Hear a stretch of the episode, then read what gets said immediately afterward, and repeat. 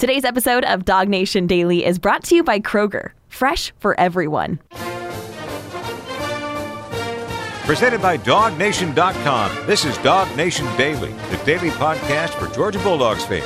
Here's your host, Brandon Adams. Let me finish the week kind of where I started it. If you'll go back to Monday's show, one of the things you'll remember for me was I talked about the influence that guys like Vince Dooley and Larry Munson have had on me, the way they used to talk about Georgia games and Georgia opponents, and it just seemed very appropriate for them to talk up the opponent and sometimes talk down their own team. Coach Dooley as the coach, Larry Munson as the kind of you know, very uh, uh emotional voice, the narrator of that experience for the rest of us as fans. Me as a very young fan, some of you as a little bit older there at the time, and you just remember the way in which they kind of brought a uh, uh, kind of a tinge of pessimism into the discussion. And I think a lot of us have been kind of clouded by that, and I mean that in a complimentary way. Uh, those guys just had a very uh, and and Coach Dooley even to this day kind of maybe still like that. Those guys back then just kind of had a very special way of talking about Georgia football, and I think that's influenced a lot of us. And the question I kind of asked out loud on Monday was as a Georgia fan, have you earned the right, or has this team earned the right to allow you to feel confident going into a game like this? The betting houses, such as our friends at BetUS, say that you should. Georgia's more than an 18 point favorite on Saturday. And yet there's still this kind of thought of, yeah, but but are we heading for a letdown? Yeah, but is it going to be quite that easy for Georgia? Sometimes it seems like things aren't quite that easy. And I was telling our video audience before our you know regular show began a moment ago that trying to think about what the right word for me to describe myself is going into tomorrow's game. I don't know if confident is necessarily that, but I am certainly optimistic. And what I'm optimistic of is is that by the time the game is done, maybe Georgia will have earned from me, from the other people who were, you know, tuned in to watch, maybe Georgia will have earned the kind of confidence that I'd love to see dog fans have, where going to big games like this, there isn't the need to think about all the things that could go wrong, or there isn't the need to think about the other shoe dropping. That Georgia can be like some elite programs have been the last couple of years, where their fans show up on a Saturday actually assuming that things are going to go well and actually assuming that Georgia's going to flex itself a little bit uh, in front of a national television audience. For instance, I'll give you a number here. I thought this was kind of interesting. Let me show you this on the screen. So ESPN, its stats and info put out on Twitter this week based on like their FPI data and stuff like that that Georgia currently has the best chance, according to ESPN stats and info, to win this year's national championship. According to ESPN, they have a 36% chance of winning the title. That's better than one in three ahead of Alabama at 34%. And then you get to like Oklahoma at 9%, uh, Ohio State, Michigan both at, at, at 4%, but Georgia way out in front of everybody else. And I have to admit, while I guess that's somewhat statistically interesting, I guess, I don't know that emotionally I've really bought into that yet. I, I would say clearly Georgia could win the national championship, but will they win the national championship? Do I feel that that do, do I feel as confident as ESPN's nerds do that are crunching those numbers that it's a better than one in three chance? Boy, I don't quite know if I'm there quite yet, but Saturday could be uh, could go a long way towards getting me there. And I think for those of you who try to keep a somewhat realistic appraisal of the situation when, when involves Georgia, I think I think Saturday provides for Georgia a tremendous opportunity to make a statement to those of us who watch this team very closely, but also make a statement to those of us or maybe outside the bubble of Dog Nation, those folks who kind of haven't seen Georgia quite as close, but because of the noon start, because of the hype for this game, ESPN College Game Day leading into it, they're tuned in to find out. Well, just how good is this Georgia team this year? Let me click over there and see exactly what this Georgia team brings to the table. And I think that Georgia can make a major statement on Saturday with how it plays that, hey, you may not know what to expect from Georgia before all this because it's been other teams the last few years that have been winning the national championships. But just know on the basis of what happens against the Hogs, you're going to have to reckon with us for the rest of the season. And I think there's a pretty s- specific statement Georgia can make there in that regard. Now, here's what I want to try to do for the, like, the next 60 seconds or so, maybe two minutes worth. I want to try to keep things really, really simple. And I want to try to make a very, very straightforward and simple point about Georgia because you can get to a point in the week like this, going into the kind of game that Georgia's about to play uh, on Saturday, where you've kind of chopped it up so many different ways that everything has been said and nobody can really remember anything that was said specifically by anybody. I want to avoid that here for a moment. I want to make a very, very simple point that if you go back and look, and this morning before the show began, I went back and looked at the last 10 instances with Georgia playing a team ranked in the top 15. If you go back and look at those games for Georgia, the last 10 times that it has taken place, I think what you see is a Georgia team that kind of leaves a little something to be desired. Not to say they haven't won some of these games because they have, but the specific performance for Georgia in those games, the last 10, which actually kind of dates back to the end of the 2018 season, those last 10 games, I think you th- you see statistically great opportunity for improvement, and that's the kind of improvement I'm looking forward to seeing from Georgia hopefully on Saturday. Let me show you this on the screen for those of you watching on video. You are probably not surprised to hear that offensively, Georgia has kind of left something on the table against top 15 type teams over the course of its last 10 games. Georgia's only averaging 21.2 points scored per game over the course of that span. That is not a surprise. Clearly, Georgia has been working to create the kind of elite offense that other national championship teams and national championship contenders have had in recent years. And the fact that Georgia's only scoring slightly over 21 points per game against the best teams that it's played in recent years is not a surprise. However, what might be a little bit more of a surprise is over the course of that same span, while Georgia against top 15 teams hasn't been scoring enough, did you know they've actually allowed more points than they've scored? That Georgia, on average, in its last 10 games against top 15 teams, is giving up 22.8 points per game. Now, that's a little bit of a surprise, right? Because we think of Georgia as being a great defensive team. And for the most part, it is. And against these elite teams that it's played, or maybe upper tier teams that it's played in recent seasons, they've got plenty of games where they've completely dominated. Top 10 team, uh, Clemson, when the game was played anyway. Obviously, Georgia only held them to three points. Uh, think back to, you know, last year, believe it or not, Auburn, when it came to Athens, was ranked like 14th or something like that. Uh, Georgia held them to what, seven points, something like that. There have been plenty of moments when Georgia has played pretty good ranked teams and held them to a low number. But there's also the 37 allowed to to LSU in the 2019 national championship, uh, SEC championship game.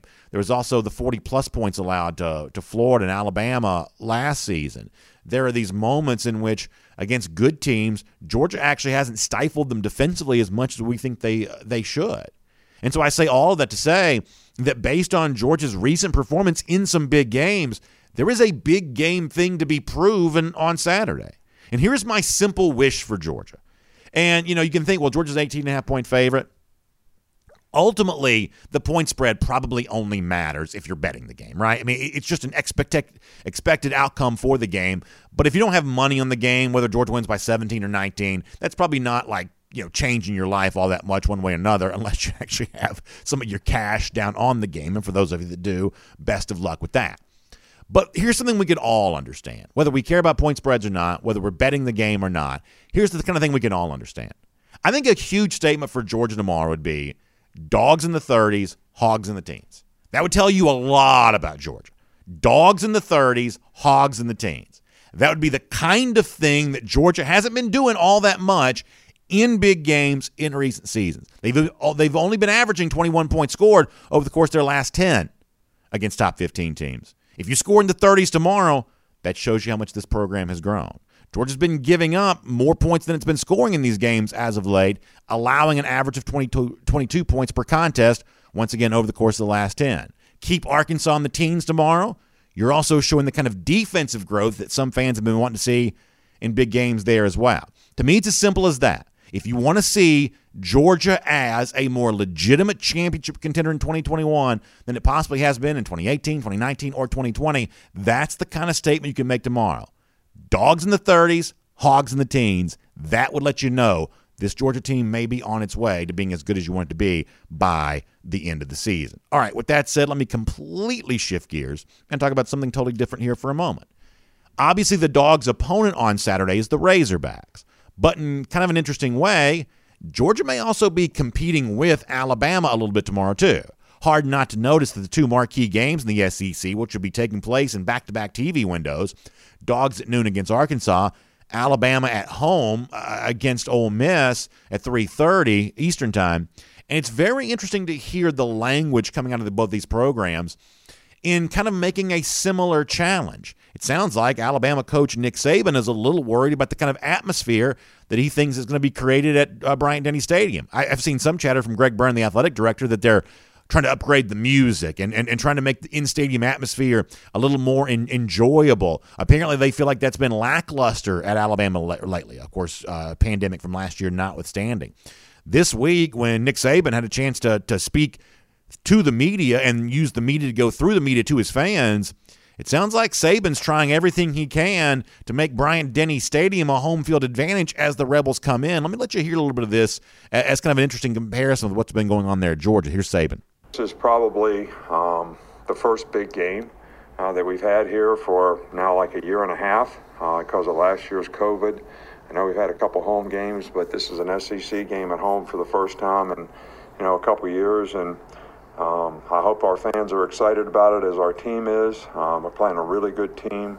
Uh, they got a lot of really good players. They do a great job in execution, and it's going to be a real challenge for us. And you know, we played down at Florida. I mean, it was really, really tough on our team, uh, and you could tell. Uh, so, you know, hopefully we can make it a little bit that way for their team. Uh, and you know, we're just excited to be playing in a big game at home in our stadium uh, against a good team, uh, and hopefully our fans, our players, and everybody will have great passion and enthusiasm, you know, for this game. I mean, you want to talk about not coming across as presidential. Nick Saban's like, boy, we need y'all to be as loud as those Florida fans were. I mean, that's that you know that's not presidential right there. That is not what you want to hear from the goat, greatest of all time, Nick Saban. Of hey, I got to have these Crimson Tide fans creating the same atmosphere that existed for us in the swamp. Ooh, boy, I hope I don't ever have to hear Kirby Smart say something like that. That's a little bit of an interesting thing from Nick Saban, really challenging those Bama fans, Bama students to create the atmosphere at Bryant Denny Stadium.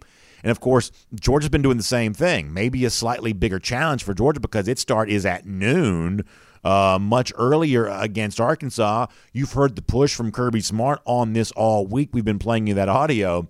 I thought it was great yesterday on social media where the Georgia video crew got with a bunch of the Georgia players. And they've all been doing this acronym thing this week about being elite fans. And honestly, I'm not great at like saying what all the letters in a leader are supposed to stand for, but the players themselves were really good at, at doing this. Uh, I'll let you hear a little bit of this as Georgia, much like Alabama's pushing its fans against Ole Miss, Georgia continues to make that push for its fans against Arkansas for the early start on Saturday. Here are some Georgia players on that early, loud, already intense, and let's let's go. Hey man, say man, we need y'all elite this week for the game, man. Yeah. We need y'all early, loud, intense, tough, and electric, man. Ooh. Let's get out there and get it. Hey Dog Nation, we need you there early, loud, intense, tough, electric. We need y'all to be elite on Saturday. Go dog.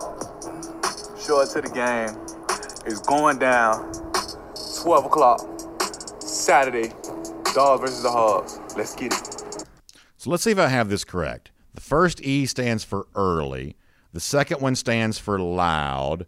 The uh, the I is intense. The uh, wait, yeah, the, the T stands for what does the T stand for? Um, oh Lord. you can tell the Georgia players have their game face on better than I do. Let me see if I can hear that one more time so I can make sure I get these letters right. Can you play that clip again? Uh, let me let, us see if we can get all these letters right. Uh, go ahead and do that again. Early, loud, already intense. Let's let's go. Hey man, say man, we need y'all elite this week for the game, man. Yeah. We need y'all early, loud, intense, tough, and electric, man. All right, that's it. You can stop it now. You can stop it now. So the T is for tough, and the final E is for electric. So this is what it is. Can we can we zoom in this for a second uh, on this other camera? Can we do that? Early, loud, intense, tough, and electric. That's the challenge from the Georgia players. Kirby Smart's kind of done a, a similar thing there, pushing those Georgia players to be those Georgia fans to be early, loud, intense, tough, and electric. Now, if you need more motivation on this, you get this in in the in the fact that Alabama's trying to push its fans to be loud against Ole Miss there as well. Which crowd will be louder? Is it Georgia with the slight disadvantage of having to do it at noon, or is it Alabama doing their thing there uh, at, at, at 2.30 Central Time, 3.30 Eastern there at Bryant Denny Stadium. Well, I, I get the impression the Georgia crowd's going to be ready to go. I, I, get the impression that by 10.30 in the morning tomorrow, stadium is going to be, certainly from a student section standpoint, full. Georgia fans themselves going to be, look, this is going to be the craziest, like, You know how like the Ryder Cup, you got like the the people around the first tee and they're already just getting after it like six in the morning. Sometimes I, I think it's going to be very very similar thing in Athens tomorrow. Uh, I have no concern about the crowd whatsoever. Uh, we've had some of our people saying it's going to be the greatest noon game crowd of all time. I sort of get the impression that's kind of the way we're heading on all of this. And if you need more motivation to to get out there and truly get that done, go be a better crowd on national TV tomorrow than Alabama is going to be, even in a better TV window, I think that's a good level of motivation there, too, and it should be fun to see all of this plays out. My name is Brandon Adams, and this is Dog Nation Daily, the daily podcast for Georgia Bulldogs fans presented by Kroger. We're going to do our part to be early, loud, intense, tough, and electric on today's show there as well. And of course, glad to have all of you with us whether you got going at 9:45. See, early starts aren't a big deal for us. We get going pretty early around here, even before the regular show begins. 9:45 for our first and 15 at DogNation.com and on the Dog Nation app. Of course, all the other video channels as well: Facebook, YouTube, Twitter, Twitch. Of course, radio noon, Athens Sports Radio 960 The Ref.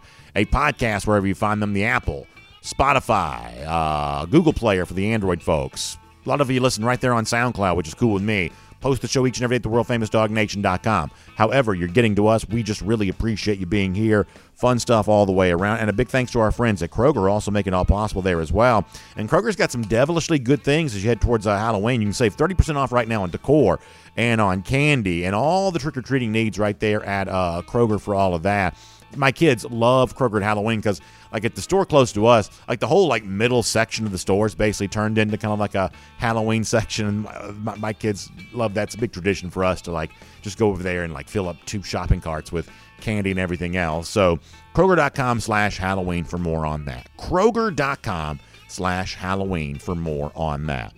I legitimately am blown away by the list of elite visitors that's still by by the way being added to blown away by the list of elite visitors who are expected to be on tap for Georgia against Arkansas tomorrow. Now, some of this is just based on luck.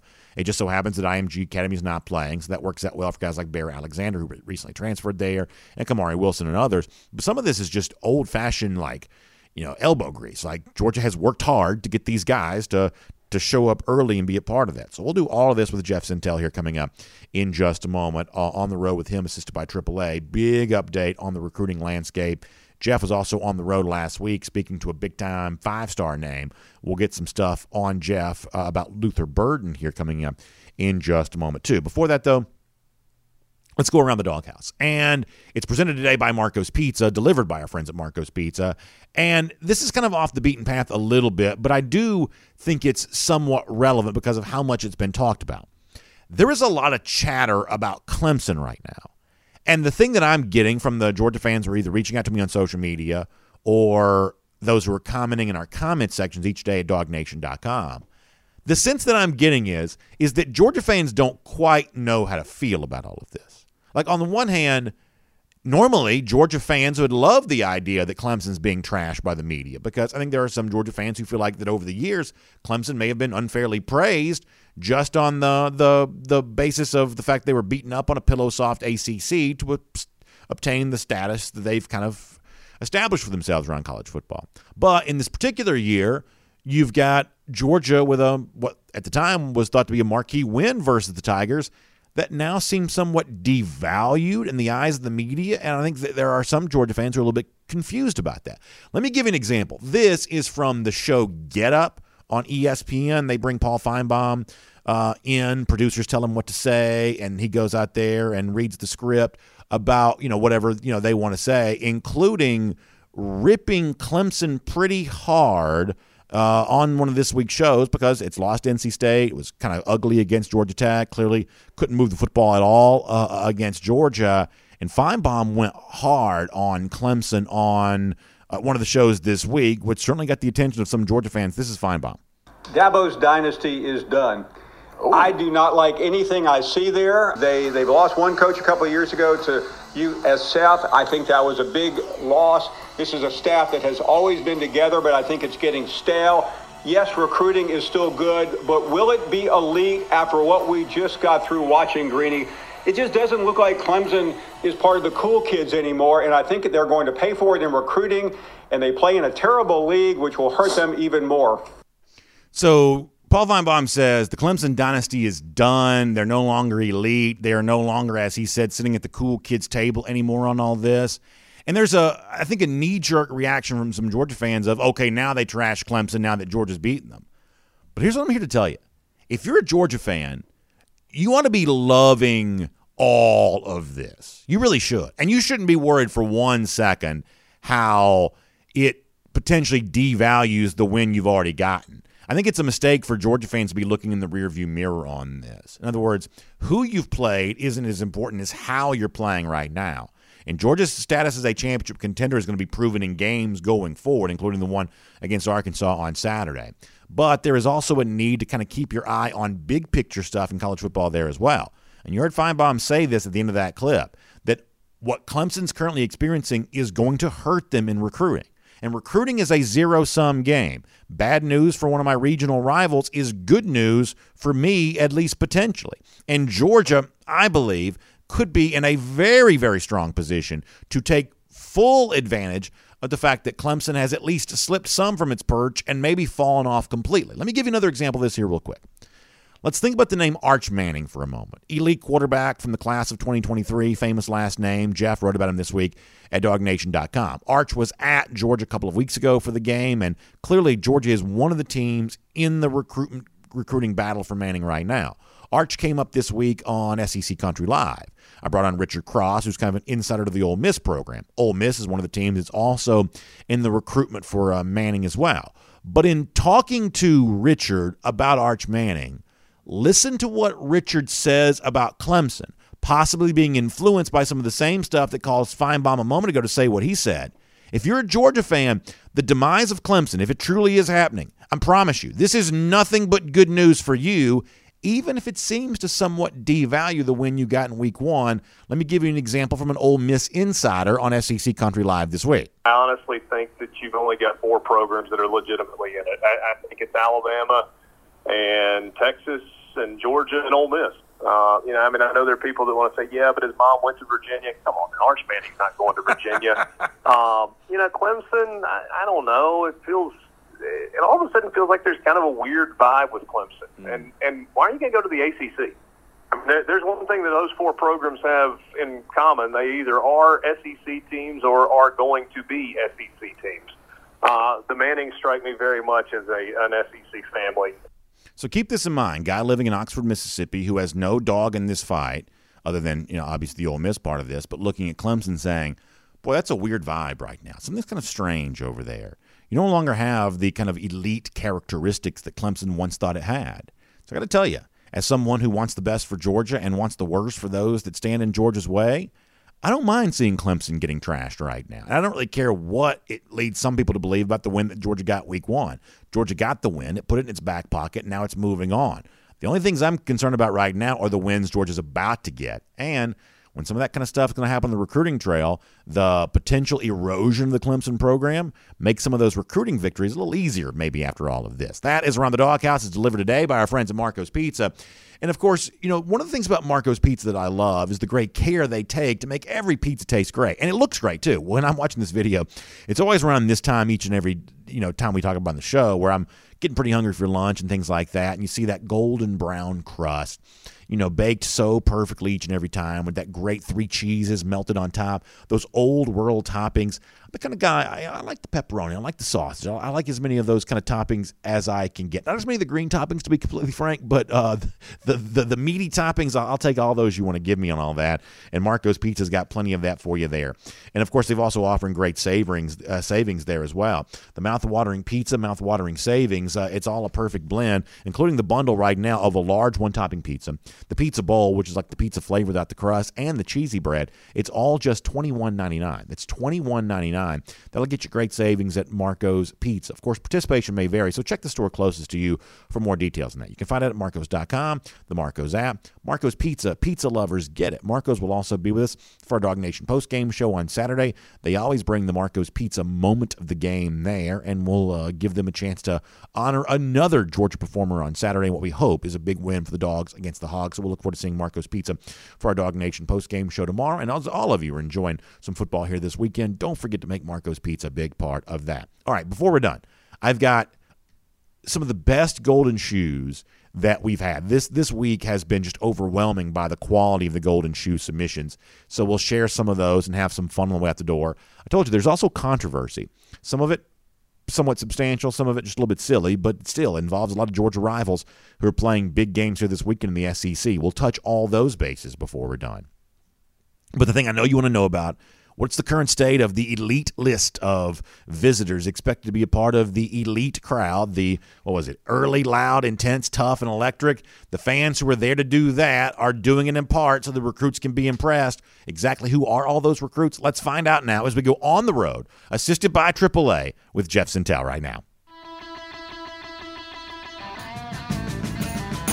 From Athens and across the SEC or wherever the recruiting trail may lead, here's a DogNation.com insider. We'll say hello to Jeff Sentell on the road, assisted by AAA. Jeff, I know you wrote about this this week. I think the list has probably been you know updated some since then, especially uh, Elite 2023 name, names I'm hearing kind of added to all of this, and I'm sure you'll tell us about that. But I think it's really pretty remarkable just how substantial this list is with big names, given the challenge of – high school football on a Friday night, at least for a lot of these you know players, not all of them, but a lot of them. High school football on a Friday night, early wake up call to be over in Athens, and yet it's still looking like it's going to be uh, really a, just a who's who, an all star team's worth of prospects sitting over there in that west end zone. I think Georgia deserves a lot of credit if they truly pull this off to the magnitude it seems like they're going to, to make the dreadful noon start into a big time atmosphere and a real epicenter for elite recruiting activity. Boy, fun to think about how that's about to unfold. Morning, man. It's funny the the words you're using, epicenter and um, storm you know, it's got me thinking that I want you, I want everybody out there to picture this. Is picture me right now as your favorite meteorologist, and I got to say that there's a storm coming from Fayetteville, and it, it, there's there's also a front coming from IMG Academy in Bradenton, Florida, and it just feels like all this stuff is coming together for Kirby Smart. One, Sam Pittman had a great ball team. He's coming in that would be a top ten team, which would which would attract ESPN game day, college game day. Um, the national attention will be on this game, even if it's at noon for a kickoff. Um, I think that's very important because this is going to be the signature, really, the signature recruiting event of the Georgia uh, of the Georgia home season. When you have big crowd, big spotlight, big opponent, all that stuff. Now combine that with this pressure coming from IMG, Brandon. It's really fortuitous. IMG, which probably has maybe uh, again another three or four potential Bulldogs on that team in multiple classes, and they have an off week this week, Brandon. And I don't know whether Kirby Smart is living right or it's Coach Cooper, the, the new recruiting coordinator, director of recruiting, that's living right. But somehow all of these things are coming together where, man, the noon start doesn't matter. Um, Georgia is again a destination, and it's almost to the point, Brandon, where these are these are rich program problems. But I'm wondering now that there's so many recruits in town for this game that I'm wondering how can they give them all the attention that maybe they so richly deserve to kind of either close or flip or really get back into things with a lot of these guys. It's a lot of guys, and it's a lot of guys that deserve like that A1A premium attention from the Bulldogs. And maybe the best thing about the noon kick is that they're going to have about four or five hours with every kid after the game to really relax and get to know them and chill um, after the ball game's over on a Saturday night. Yeah, I said this before our show began to uh, a portion of our video audience that you know there's so many like all access style documentaries now, you know, documentary style shows, whether it be the SEC network, HBO, places like that. That one of them I'd love to see is if they ever would allow it is how the recruiting apparatus works in a weekend like this because it takes a lot of organizational structure to get this many guys to show up. But a- as you said, like one of the things I think we hear from time to time, kind of you know behind the scenes, is it is a logistical nightmare to make everybody feel loved when they do come in. Now Georgia, to its credit, pulls it off really well. I don't know that all programs do. But when it comes to face to face attention, the definition of that means that you're only giving it to one person at one time, which means that, you know, on a day like this, there are 30 guys you're not giving face to face love to at one particular time. And, you know, Kirby is very comfortable in an environment like that because he's, you know, obviously so energetic that that you know his he's just going to engine's going to run until he takes care of everybody. But but there are a lot of coaches who I don't think are quite as comfortable in this kind of scenario where you got to get them there, but then you got to make them feel loved while they are there. I'd love to be a fly on the wall or just see a documentary one day about the apparatus for kind of how all of this gets done because I think if fans could see it, I think they'd be just blown away by the by the precision of it all. You know, really, Brandon, he lives for it. Um, I think it'd be hard to all access document all of that because you know how it is. You can't publicize recruiting visits. Maybe they can let the let the tape come out after the young men have signed with Georgia.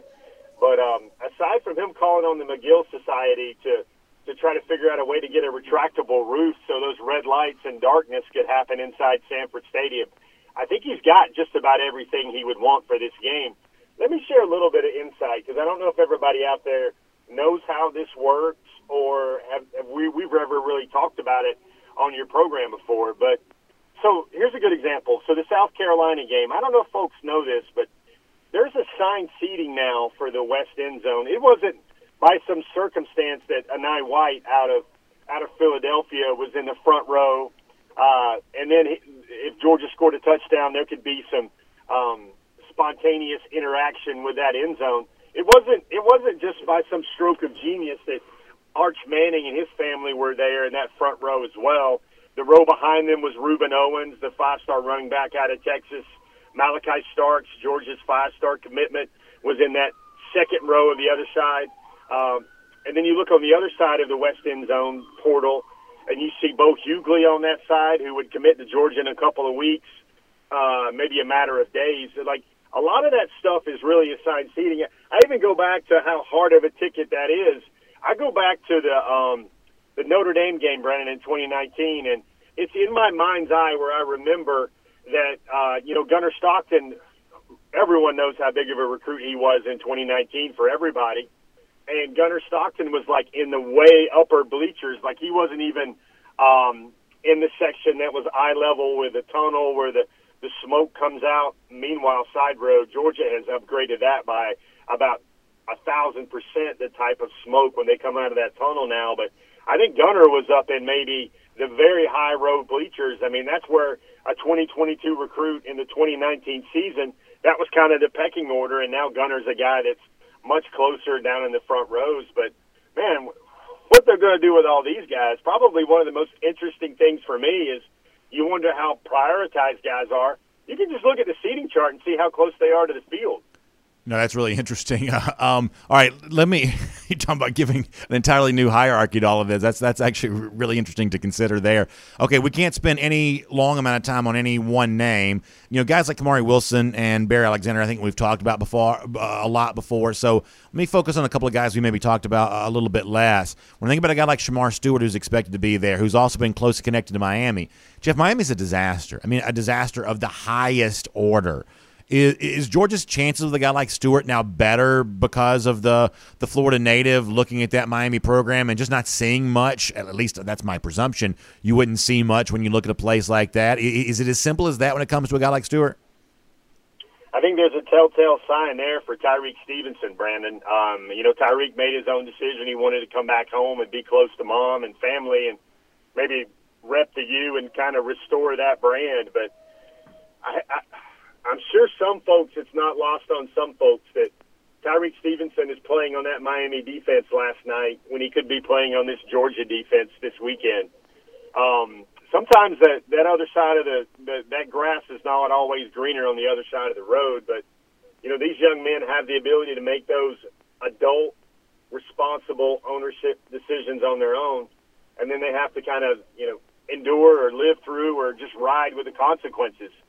Um, you look at a lot of these guys. Shemar, I think he's going to make a couple more visits to Georgia and other schools, regardless. A couple of names that intrigue me uh, is, uh, you know, Brandon. There's the strong possibility, and I know how you love for us to talk about receivers.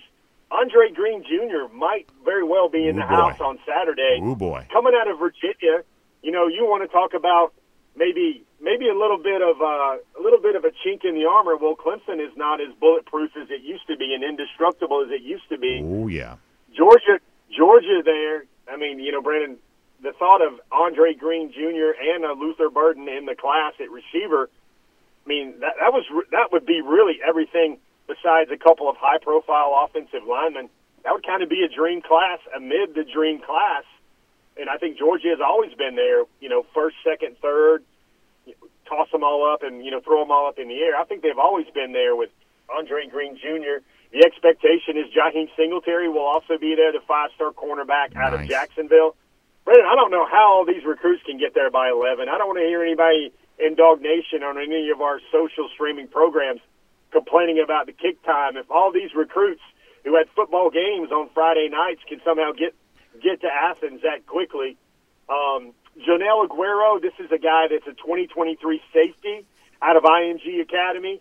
Uh, he has a 4.38 laser time. He is excelling at IMG Academy now. Uh, came out of Massachusetts, much like Lewis Cine. He goes back and forth and vibes a little bit with Lewis Cine. Lewis Cine talked to him on his recruiting trip, and I thought it was very eye-catching how uh, Lewis Cine uh, tweeted out this summer, uh, actually uh, on a Dog Nation story about Aguero, that he said that Joenel Aguero will be better than him in college. Quite a stark statement right there from a young man that might be a, working his way into a second round draft slot at least uh, for the Georgia Bulldogs in this season. And the names, man, they just keep coming and coming. And we got to have the obligatory Bear Alexander thing because Brandon, he's still uncommitted. Yep. He's no longer in the state of Texas. He can't go visit College Station every other weekend.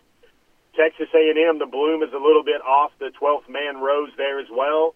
Um, Georgia just keeps to seem to be adding and absorbing more strength as the season goes along. And lest we forget, he was committed for some time. He really still loves Georgia and the program and the people there. Um, this will be his first time in Sanford Stadium for a ball game, and Okay. uh, I think everybody's going to know who Big Bear Alexander is. So that's another another very huge visit for Georgia in the class of 2022. I want to do two other names here very, very quickly because you also kind of touched on this with a theme a moment ago. If we're taking advantage, or if you're looking at Georgia taking advantage of, you know, possible erosion with Clemson, another name that you had on your graphic a moment ago that we showed on the screen here is the 2023 five-star Victor Burley. And Jeff, you know, Burley and Georgia, as you've you know kind of touched on, they haven't always seemed all that deeply connected. Burley seems to have a lot of affection from Clemson, just kind of following the stuff on social media and things like that. Um, you know, he's the kind of guy that Georgia is going after as of late. One of those five stars who's kind of also kind of a team captain type. That's what I think of Jalon Walker as being. That's what I think of Malaki Starks as being. You know, having spent some time around the Warner Robins program last week, I, I can tell you that they will attest not just Burley's you know playing skills, but you know this as well. They attest to his character there too. This is a this is a big time 2023 name, and when I see him added to the list to go along with all the other you know 2022s, of course you know uh, LT Overton, other big names in 2023 there as well. But but when I think about a guy like Burley, who Georgia's trying to get back in on or get in deeper with, I mean to me this game creates a great opportunity for a guy like that there as well. Yeah, Middle Georgia's finest. I love that story we shared on the Peachtree TV broadcast last week about maybe one of the coolest stops he's ever made is Burley was was one of his coaches saw him on the security cameras and uh, the the national anthem was playing in the hallway. Burley stops and then there's a young man that's kind of you know progressing down the hallway right by him and Burley sticks out that big paw and kind of stops him in his tracks and he's like, "All right, fella, you and I are going to pay respect to our country right here with this national anthem, and we're going to wait. We're going to wait in the hallway and give respect to the United States of America." Lots of stories like that about Victor Burley. He was part of the homecoming court last weekend for that big Lee County game. Made a couple of pressures in the game. Got involved on the quarterback. Harassed uh, the pocket for a very good Lee County team with a lot of really good size up front. And man, I mean, Burley, know, Brandon, it's almost to the point. point, and I, I hope folks will not think I'm sitting here and trying to trying to entertain the choir, but you look at 2023 defensive ends, man, and there are guys like Kelby Collins. There's a guy like LT Overton that I think will eventually be a three to five technique, but you know Kelby Collins and you know Victor Burley. There's a lot of names, man. Um, there's a guy coming in from Tallahassee this weekend that I'm going to be interested in seeing. Raylen Wilson, a linebacker that's about that's about you know 230 pounds that is running right around 11.5 or 11.15 in the 100 meters. It's a point, Brandon, where it's almost Georgia has a chance to select a lot of these guys rather than hope that they put in a good push and the pitch works and everything germinates. I mean, uh, and Brandon, I can't let this segment in without mentioning Kamari Wilson. Sure. Uh, Georgia could lose up to four safeties uh, off this team when you think Chris Smith, you think Lewis Cine, you think Tykee Smith, you think Latavious Brini. Um, and that certainly creates a need. I know David Daniels there, Javon Bullard, Bullards look great. I know that um, Kamari Lassiter's look great. Some of those guys that can be interchangeable like a Brini or interchangeable like a Chris Smith, but Kamari Wilson is a different dude. He is a guy, number one safety in the country, IMG Academy, top two, top 20 prospect. Georgia's been after him for quite some time. You've also got a Florida Gator who Oh, has yeah. a 10-5-5 commitment coming in. I mean, it's almost like too much. It's like you know when you're you're at Thanksgiving with your grandma and she breaks out the pecan pie that she wasn't supposed to bring out, or the lemon bar cookies, or red velvet cake. You're just like, this is just way, way, way, way too much. The, the, the storylines here, the guys in town, again for a noon game. It, it, it, there's been a bigger game, Brandon. I'm going to be real. I mean, I can remember 2018 Auburn, 2019 Notre Dame. There's been more five stars, more top 125 guys in town. But for noon, for an Arkansas game, uh, this is pretty sporty this weekend. Last recruit I want to mention. I got a couple of things I want to ask you about in addition to this, but the last recruit that's I, I think expected to visit this weekend, I want to ask you about because I think he's kind of a bellwether recruit as he goes. I think it tells you how other names kind of go for this 2022 class. You reported earlier this week that Mykel Williams is expected to be on hand coming up from Columbus for that one. To me, this is a real good indicator that what looked like lack of momentum for recruiting for Georgia in the summertime was a little bit of a false negative there on that. Williams, who is at least officially for the moment a USC commit, his presence, the friends that he has that are also elite 2022 recruits, I mean, it it just kind of suggests that there could be a lot moving behind the scenes as Mykel Williams goes. Yeah, Brandon, I, think when we write the 2022 recruiting story that we write the day after, the week after, where we try to tell a lot of the things that maybe were the better time to discuss those was in February rather than, you know, July, October, November. Um, I think two words are going to be prevalent in that storyline and that in that narrative is erosion. I think that was a good word you used earlier. Uh, You got your inner geologist cranking away right there, and amplification. You know, the erosion of USC in Mykel Williams' case, the amplification of Georgia uh, in another case. Brandon, it's been no secret that Mykel Williams, Tyree West, uh, Christian Miller, those guys really always wanted to play together. Uh, there was varying degrees of evaluation. There was varying degrees of love. Uh, Georgia across all three of those guys, and sometimes they just wanted to see those guys in camp. They wanted to see them work. I thought it was interesting. We told a story on DogNation.com about what happens when Georgia doesn't get a recruit, and Mykel Williams had a really good window into that where Georgia heard about it and they were like trying to get him to um, trying to get him to hold off, trying to get him to wait. Um, you know, they were kind of, you know, some of Mykel Williams told me that some of the those hardworking ladies in the recruiting office were almost to tears because he was choosing someone else. Well, as we all know, uh, what happens two and a half years ago and two and a half months ago in recruiting usually feels like two and a half years ago in recruiting. And Mykel Williams will be in Athens on Saturday for a potentially very impactful visit. Christian Miller won't be there. He'll be at homecoming. Uh, the recent Cedar Grove 2023 commitment, Kyan Lee, will be there. Such a great pickup for Georgia over the last week. I hope folks, uh, I hope folks, you know, digested that as is a guy that could start for multiple years at Georgia once he gets things rolling, and that's saying quite a lot with all the dogs on that defense. Yeah, we'll get Um, more into him coming up in a moment here. Yeah, for sure. I mean, it really is. I mean, I use the word constellation a lot, but man, this is like an astronomer's delight. There's going to be so many stars in town um, for the uh, noon kickoff. We can say this, Brandon. This is the best recruiting visit weekend for a noon kickoff in Georgia football history. All right, there's a few more names I want to mention with you, including the recent Georgia commit. As I said before, let me first, though, remind folks it's on the road, assisted by AAA with Jeff Sentell here today. And, of course, AAA, we think about them when it comes to roadside assistance. I'm traveling a lot on the weekends. I'm happy to have AAA in my back pocket everywhere that I go. But also, AAA can be a tremendous resource as well for you when it comes to life insurance. And listen, that's also something I take very seriously. I've got a spouse, I've got a wife, I've got kids. It's my responsibility with my income to help take care uh, of, of, all of them. And, you know, while it's not always a pleasant thing to think about, I, I do spend some time thinking about what would happen if I was gone? What would happen if my income went away? How would I, you know, uh, make sure that my family was taken care of if if I wasn't around anymore to be able to do that. It's one of the things that makes just kind of a man's responsibility, right? It's a person's responsibility when it comes to a life insurance and all of that, and that's what AAA can do for you. They've got a very friendly financial uh, services associates that can explain all your options and make you help you make the best decision that you possibly can. So a lot of different ways for you to reach out and get in touch. You can give them a call 866-695-0222.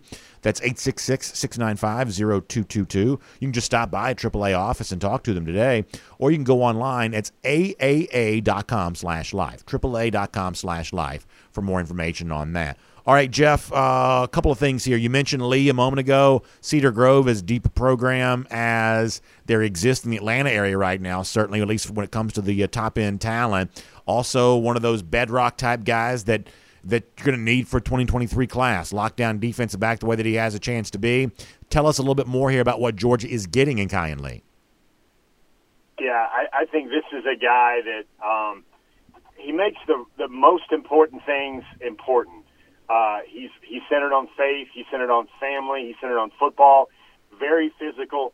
Brandon, he was on a team last year at Cedar Grove where they were. I counted them up. They were nine kind of power five potential players on that defense, and he was 155 pounds. You know, soaked in Gatorade, uh, and he was the region defensive player of the year. Christian Miller, All American defensive tackle in his own right, one year older than Kyan Lee, uh, Kayin Lee, and he basically said that kid was the best player on the defense. Um, they call him Big Play K.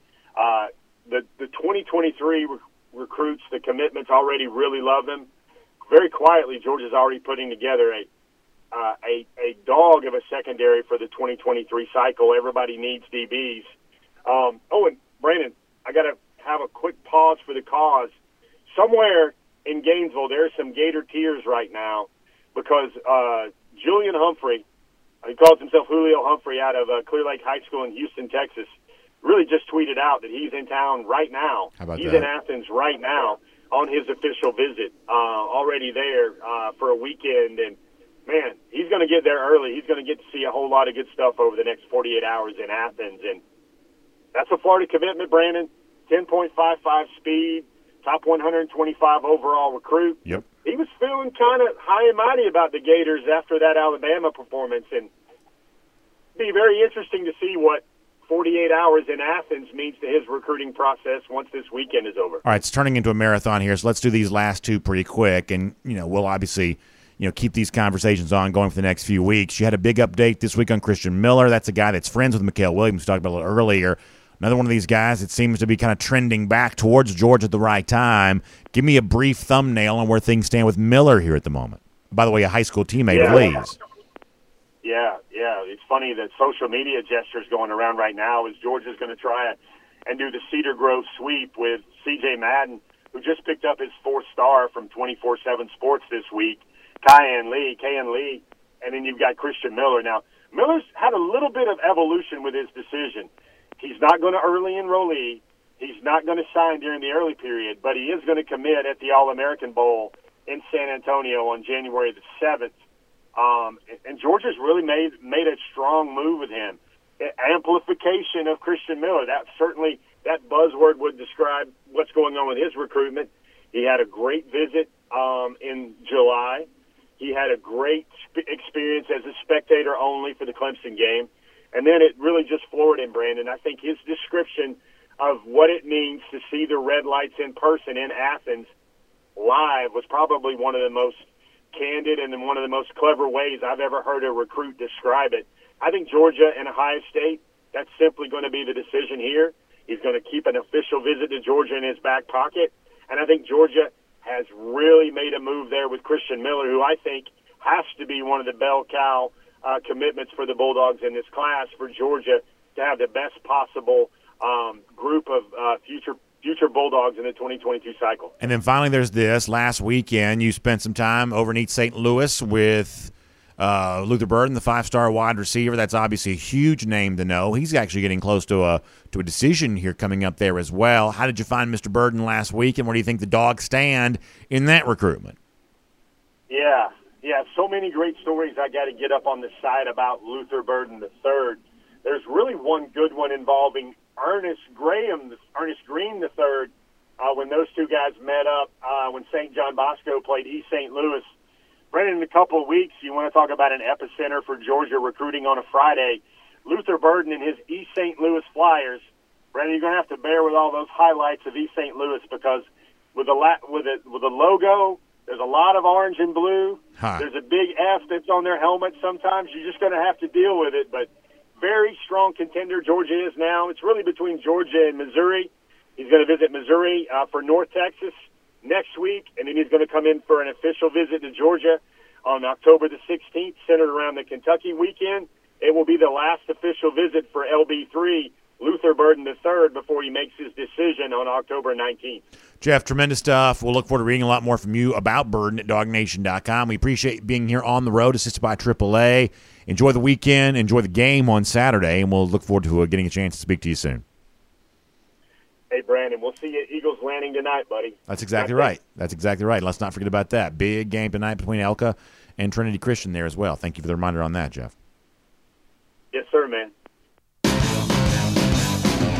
Let's take a look around the rest of the league. This is SEC Through. All right, uh, tremendous there with uh, Jeff Sentell. Good stuff all the way around. We can bring the music down just a little bit for right now. Uh, let me also remind you, as you're getting ready for the weekend, looking to make it as fun as you possibly can, how about my friends at Classic City Lager for all of that? You know, it's just good cold beer, right? You're getting ready for an early tailgate on Saturday. Classic City Lager pairs very well with your eggs, your bacon, your sausage, whatever you're doing, your breakfast sandwich, however you got that all going on. Classic City Lager goes great with that. It's a taste of Athens, but you don't have to be in Athens to get it. You can get some, take it with you to Athens, of course, for your tailgate, but pretty much any way you want to enjoy this. It's just uh, good cold beer. Six packs, 12 pack cans. Uh, whatever you're doing your shopping, you can find some. It's a lager style beer, lighter uh, in, in, color, uh, but no sacrifice in flavor. It's a craft style lager. That means the great folks at Creature Comforts Brewing Company that worked so hard to make some of your favorite craft beers already. Uh, Classic City Lager, kind of the next in line and all of that. I love it. Anybody that I know that's tried it, they love it there too. A lot of you are already kind of familiar with it anyway. Get some for your tailgate this weekend. Get some for whatever you're doing on the weekend, watching pro football on Sunday or just anything else the rest of the weekend. Back patio, front porch, whatever else. Classic City Lager is perfect for this time of year. So find some wherever you're doing your shopping today. It is good, cold beer. All right, for SEC through today, we're going to do something we don't always do. I want to play some audio here for a little bit. So let's go ahead and bring the music down on that so we can uh, let you hear some of this. I told you before, there was controversy around a couple of spots in the SEC. One of these may be more serious, one of these a little sillier. Let's start with the silly one at first because it puts Dan Mullen in kind of an uncomfortable spotlight, and I am always a fan of that. So Mullen this week was asked about one of the top players in the Kentucky rob- uh, roster, Wan'Dale Robinson. And Mullen kind of got frozen in his tracks for a moment because he didn't recognize Robinson's name. Now, Mullen had a reason for not recognizing his name. Judge for yourself how all of this goes when it comes to Mullen, the reporter, and the Kentucky player Wan'Dale Robinson. Here is Dan Mullen. Take a listen to this. And then uh, Wan'Dale Robinson specifically, what what is he doing for them? Which one? What number? Oh God, uh, you got me on the spot. I know numbers. You know what I'm saying? He's number one. I gotcha. Yeah, yeah. I think doing it. Yep. So in this particular case, so Mullen's like, I don't know names, I just know numbers, and in, in a roundabout way, I, I sort of. I guess understand where Mullen's coming from this. Listen, I mean, I have a hard time with names as it is. Trust me, you know, getting ready for high school games on Friday, I'm just studying names over and over again. Uh, all the guys in the SEC we got to try to keep up with, and and frankly, I'm not always great remembering all the names either. But here's the point with Mullen: you got to play it off better than this. You know, you can't get so deer in headlights when when the guy asks you about a name. Just kind of say something that you know sounds good, and then pivot and talk about whatever you want to. That's how you got to handle that in the moment. You can't be like, "Who is that again?" Now, I never heard of that guy. You can't, you, can't be doing that kind of stuff. I think it's also unfair to ask reporters on top of everything else now have to memorize every number of every player in the SEC. If that's the new standard for press conference questions, Coach, can you talk about number twenty three on the defense for uh, like you know? I just think asking reporters to remember numbers is a little bit tricky. You're, you know, uh, you're not asking uh, the coach remember all the names, just one or two names of the very best players. To me, this just goes show, just sort of goes to show you the lack of street smarts that Mullen has. The fact that he kind of gets tripped up by the reporter on this. Just pretend like you know who it is, say something complimentary, and then move on. That's what a normal person would do in that. But uh, Mullen finds a way, seemingly, to make everything awkward, and maybe other SEC coaches doing what they can to stir the pot on this a bit. Shane Beamer was appearing at the SEC teleconference this week. Uh, South Carolina plays Troy on Saturday. By the way, South Carolina only about a seven point favorite over a Troy team that lost to Louisiana Monroe last week, one of the worst teams in the country. So be very careful with a very odd looking spread there. But the point is, Beamer was asked about one of the Troy players. I'll show you the quote here on the screen because I didn't get a chance to record this. He says, um, and Football Scoop had this. He says, I don't want to create a Dan Mullen situation here, a firestorm, when speaking about the uh, Troy player, going on to say, I also know numbers, I don't know names. So I'm sure if you're Dan Mullen, you're like, Shane Beamer, can you keep my name out of your mouth here for a moment? Why are you trying to stir this up and make this even worse? All of a sudden now it's being defined as a Dan Mullen situation and a firestorm. Good for Beamer on that. Beamer's turned out to be a pretty good little personality here. His description of the Georgia defense was very funny the other day, and stirring the pot here with Mullen, you know we like that around here. So all of that is pretty good. So that's kind of a silly controversy involving an SEC coach here this week. Let me give you a little bit more serious one. I told you uh, to begin the week that good coaches don't fire assistants in the middle of the season. That kind of comes across as kind of cheap scapegoating. It makes you seem out of control. And if that's true for any coach, it's especially true for coaches who just got the job coaches who are brand new to the SEC with legitimate questions about how they can handle the pressure cooker of down here in this part of the country in this conference when you've been mostly in kind of the sleepy big sky area of the country at a place like Boise State where they just don't do it at the same way they do it down here. A lot of folks have wondered how Brian Harsin was going to handle that. And I think it makes Harsin seem beneath the standard of the job when he's firing his wide receivers coach, Cornelius Williams, after a kind of as a knee jerk reaction to a game closer than it should have been against Georgia State there on Saturday. And he got unmercifully criticized by former Auburn offensive coordinator Tony Franklin, who sort of weirdly has a podcast. Like everybody has a podcast now, including a former Auburn offensive coordinator. And you know, Franklin in in the podcast that this clip is about to be that I'm about to play for you is taken from. He totally acknowledges that he's got a ulterior motive here. He knows Cornelius Williams well. They have a personal relationship. They've worked together in a football sense before, and maybe he's also bitter about himself having been fired from Auburn. But this is the kind of thing Franklin the kind of person that has some credentials, this is the kind of thing that's going to get traction there on the plains. When a former Auburn offensive coordinator is ripping the current Auburn head coach down in Alabama, people are going to notice. So, fresh off this for Auburn before they go to LSU this week, this is the former Auburn offensive coordinator, Tony Franklin, going in on Brian Harsin. Listen to this. So, four games in, you crack and you fire your receiver coach? I do know a little bit about football. Maybe not a lot, but I know a little bit. I have been around and I've done some stuff. And here's what I'll tell you that I see the best coached group on the field for offense was your receivers. They were the best coached group. So you're basically firing your receiver coach because your offensive line sucks. I mean, that's not Johnny Fan on message board. That's the former Auburn offensive coordinator who, listen, he's got all kinds of motivations for saying what he's saying, but he also went on for about 25 minutes in this podcast. It was really pretty intense. And I won't pretend to know if Cornelius Williams had the wide receivers coached up better than any other position group on the field. I won't pretend to know that, but I do know this. Auburn was thought to be incredibly thin at the receiver position before the year began. So, to the extent that group is struggling right now, that's not going to be Williams' fault. And when you look at the overall issue that the Auburn program is dealing with, and this is something that Franklin also brought up. I didn't play this audio because, frankly, it was just far too colorful to, to uh, make much sense out of if I, you know, bleeped it all out. But essentially, the idea that Harsin is spineless because he's throwing um, uh, Williams, the former wide receivers coach, under the bus to appease boosters, message board posters, and everything else. It is getting very intense around Brian Harsin. Harsin needs a win bad at LSU on Saturday, and that is not an easy place to get a win that you have to have. LSU and Auburn is going to be really, really juicy. I'd say Tennessee, Missouri, not quite as good a game as that, but still pretty interesting.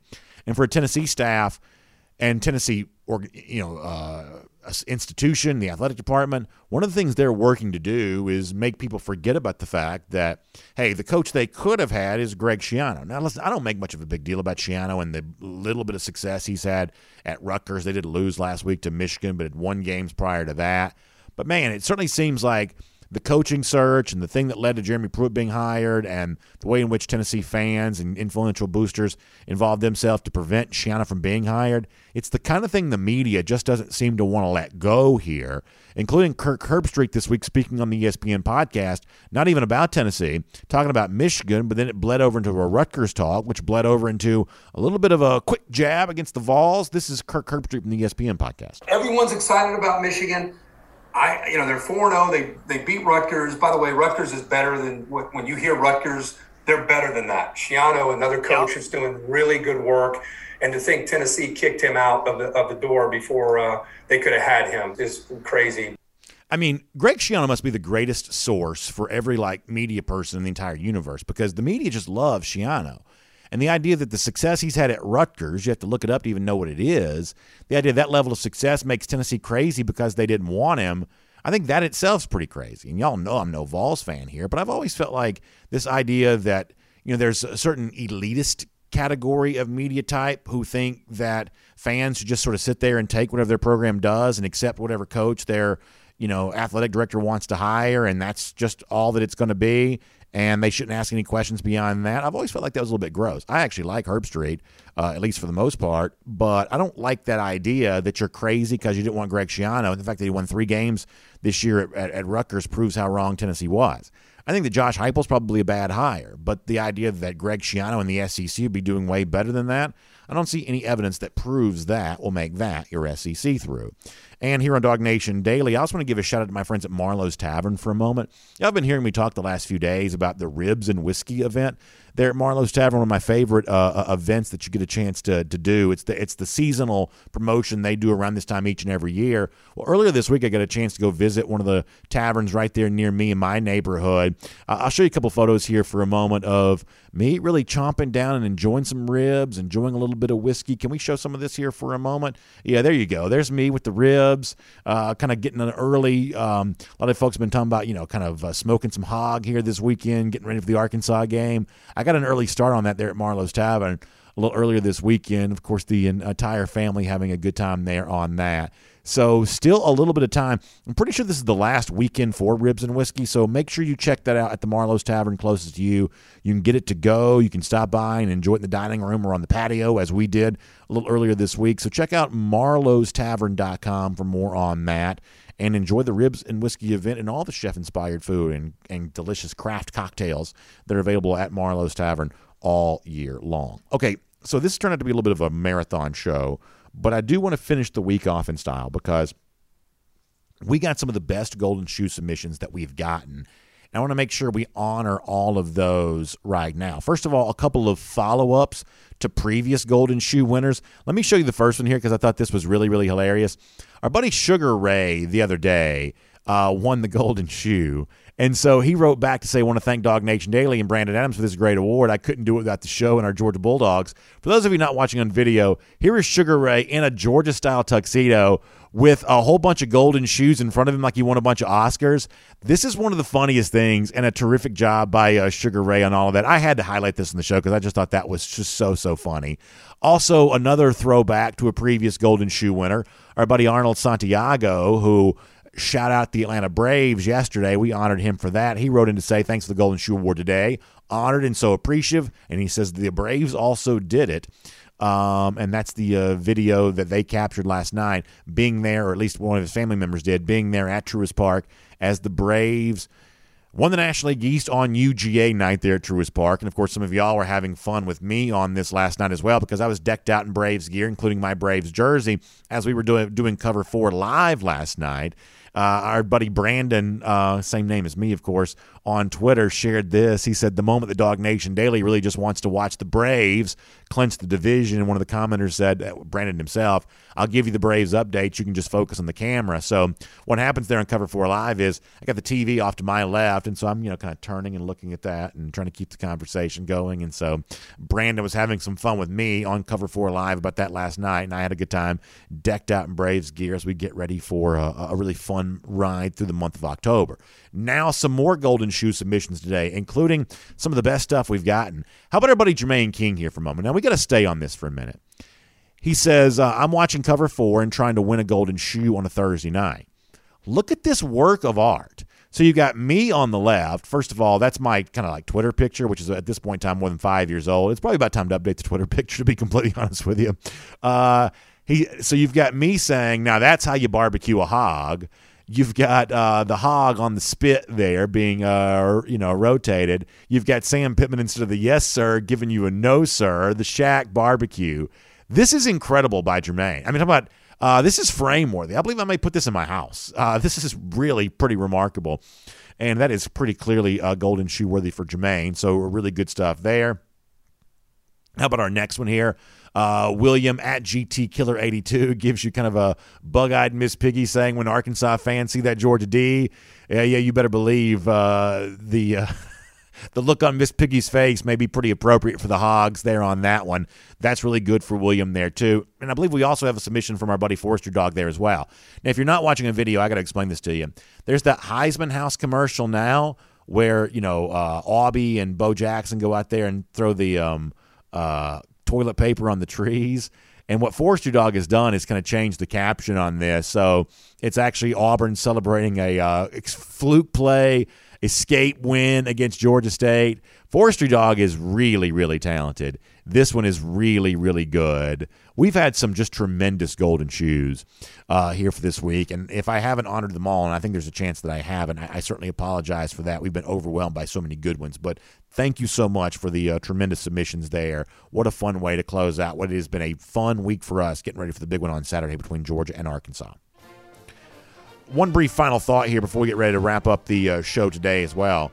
So I saw where Bud Elliott last night on Twitter, and, and Bud's a Florida State fan. He's made no bones about that. He's very open about that. Um, Miami, he was watching that game on TV last night, and one of the things that Bud, who I respect, works 24 7 sports, one of the things that he said on Twitter was, he says, it's kind of crazy that Florida State's best player and Miami's best player were both on the Georgia defense last year, referencing what Tyrique Stevenson's currently doing for Miami, what Jermaine Johnson's currently doing for Florida State. And then somebody in the comments, said, one of the replies to his tweet said, don't forget about what Otis Reese is doing at Ole Miss right now, too. Big part of that defense. And in reading this, I was just thinking about how it is kind of amazing that the Georgia defense right now is busting at the seams with talent, and yet you got like so much talent that it's spilled over to these other programs here this year in college football through the transfer portal. Like Kirby Smart's way is working. Acquiring that elite talent, putting it on the field, it's creating something pretty special in Athens right now. We'll see it Saturday against Arkansas, and for our Gator Hater countdown, we'll see it 29 days from now against the Gators, and can't wait to see how all that unfolds. Y'all enjoy the game for the dogs on Saturday. Be there, be elite as Kirby Smart's challenging you to. We'll talk about a big win back on Monday. Dog Nation Daily presented by Kroger. We shall see you then. And on the podcast, time now for the R.S. Andrews podcast cool down. I want to read a, uh, couple of comments here as we get ready to wrap up. What was a very long show for us. We'll keep the cool down a little shorter with that in mind. Brown J404 on uh, Twitter reached out to say that uh, he likes the under for the Georgia Arkansas game on Saturday. For those of you that are not you know fully acquainted with that, you know the the betting houses, including our friends at Bet US, will put together a uh, expected point total for the game. You have the two teams score together, and you can decide if you want to bet over that or under that. Georgia for a long time was a pretty safe under play. They you know became a little less of an obvious under for a while too, but. I gave this stat on Go with the Flow, and I'll give it to you right now there as well. So this will be on Saturday uh, the 12th time since the start of the 2019 season that Georgia has played a ranked opponent in either a home game or a neutral site environment. Think Florida, think bowl games, things like that. So, of those previous 11 games, nine of them have gone under the total. And so that to me is pretty interesting. The Bear, Chris Fallica from ESPN, had that. He typically has a lot of good stats. So you can do with that one of two things. You can say, well, there you go. That just goes to show you that, that Georgia's a guaranteed under in a spot like this, fewer than 48 points scored in this game on Saturday. And maybe it is quite that simple. But as I said off the very top of today's show, part of what I think Saturday is about for Georgia is showing that it's not the same old team that it has been in the past. Because the same old Georgia, the one that was going under those point totals, as the Bear Chris Fallica pointed out, the one that was going under those point totals only scored about 21 points per game in those spots. And while that's a fairly safe score if you're looking to bet the under, if you're looking to see Georgia win those games, the inability to score more points than that certainly puts that in jeopardy. So on Saturday, what I'm hoping to see for Georgia is the kind of offense that's capable of scoring 30 something points in a game like this. I thought we'd see that against Clemson, it didn't quite work out that way. Would I like to see that Saturday against Arkansas? I definitely would. It would be quite a statement to show the evolution of the Georgia program. Now, what does that do to the over under? I, I, don't know. Um, I, I, don't know how that affects that from a from a gambling standpoint. I would I would say crunch your numbers carefully if you're thinking about making that pick. But in terms of what you want to see from Georgia as it sets up for more tough games in the month of October and then a run towards hopefully a championship starting in December, scoring points in a game like this would go a long way towards determining that. So the under has been a safe play for Georgian spots like this recently. I don't know that that's quite as safe a bet moving forward here. Kane Williams um, uh, was also sharing something. This is uh, I got this on Twitter from who sent this? Yeah, Jamie Go Dog Sickum. Uh, this was really pretty interesting. So you know how for a while there's been this little bit of criticism of Kirby Smart that his overall numbers aren't that different than Mark Richt, and Georgia fans kind of go back and forth about that, about how you know Richt's issues, to the extent that he had them, weren't in his first five years; they were in his final five years, and I think that's probably a pretty accurate appraisal. But I guess that now Jimbo Fisher's getting hit with the same thing as Jamie Godog Sickum shared with me a tweet from CFB Home. So uh, in their first 40 games, Jimbo Fisher's 29 and 11 with three bowl wins. Kevin Sumlin was also 29 and 11 with three bowl wins. I mean, Sumlin actually started out okay as Texas A&M coach and fizzled later after that. But right now, a lot of folks give me grief because I did talk up Texas A&M during the offseason. And right now, the Aggies are not looking great, but it's also a lot to do with the the injury to their starting quarterback. And I think there's still a lot of season left too. Let's see how they handle things in College Station on Saturday against a Mississippi State team that I believe is far inferior to Texas A&M. Let's see how the Aggies respond in that environment, in that situation. That's probably worth watching. All right, enjoy all the games this weekend Georgia, Arkansas, Alabama, Ole Miss. By the way, there's a terrific article up at ESPN.com right now. This is just a you know a, a heads up for those of you who might want to read it. Looking back at the ways in which Nick Saban and Lane Kiffin, the two coaches that'll coach against each other on Saturday, how they once worked together, and how Lane Kiffin kind of trans helped transform the Alabama program and the after effects of that are still being felt. This is really well done. A couple of different writers kind of work together on this. If you got some time to kill, it may be worth your time to read that. Good look at Kiffin and Saban together before they compete against each other once again on Saturday. So check that out if you'd like. We will see you back here Monday for Dog Nation Daily, presented by Kroger. Also, our podcast Cool Down, presented by R.S. Andrews. Speaking of R.S. Andrews, podcast Cool Down, uh, excuse me, Go with the Flow, presented by R.S. Andrews Coming up later on the Dog Nation video channels here on this Friday afternoon, our picks for all the big games of the weekend, including Georgia, Arkansas. We'll do that with our buddy Dari Payro from RS Andrews there. So that'll be uh, a lot of fun. Hope all of you enjoy the big weekend. We'll see you in Athens tomorrow. Kroger kickoff before the game. Dog Nation post game show presented by the UGA Bookstore after the game from the UGA Bookstore. And of course, tonight on Peachtree TV, CBS46.com for uh, terrific game between Trinity Christian and Eagles Landing Christian Academy, the two top teams in the single A private classification here in the state of Georgia. It's a busy weekend, but I wouldn't have it any other way. A lot of football, going to be a lot of fun. Can't wait to see all of you, whether it's in person or through video or whatever else. We will talk to you then and see you back here Monday for Dog Nation Daily, presented by Kroger. Enjoy the game, enjoy the weekend. See you then.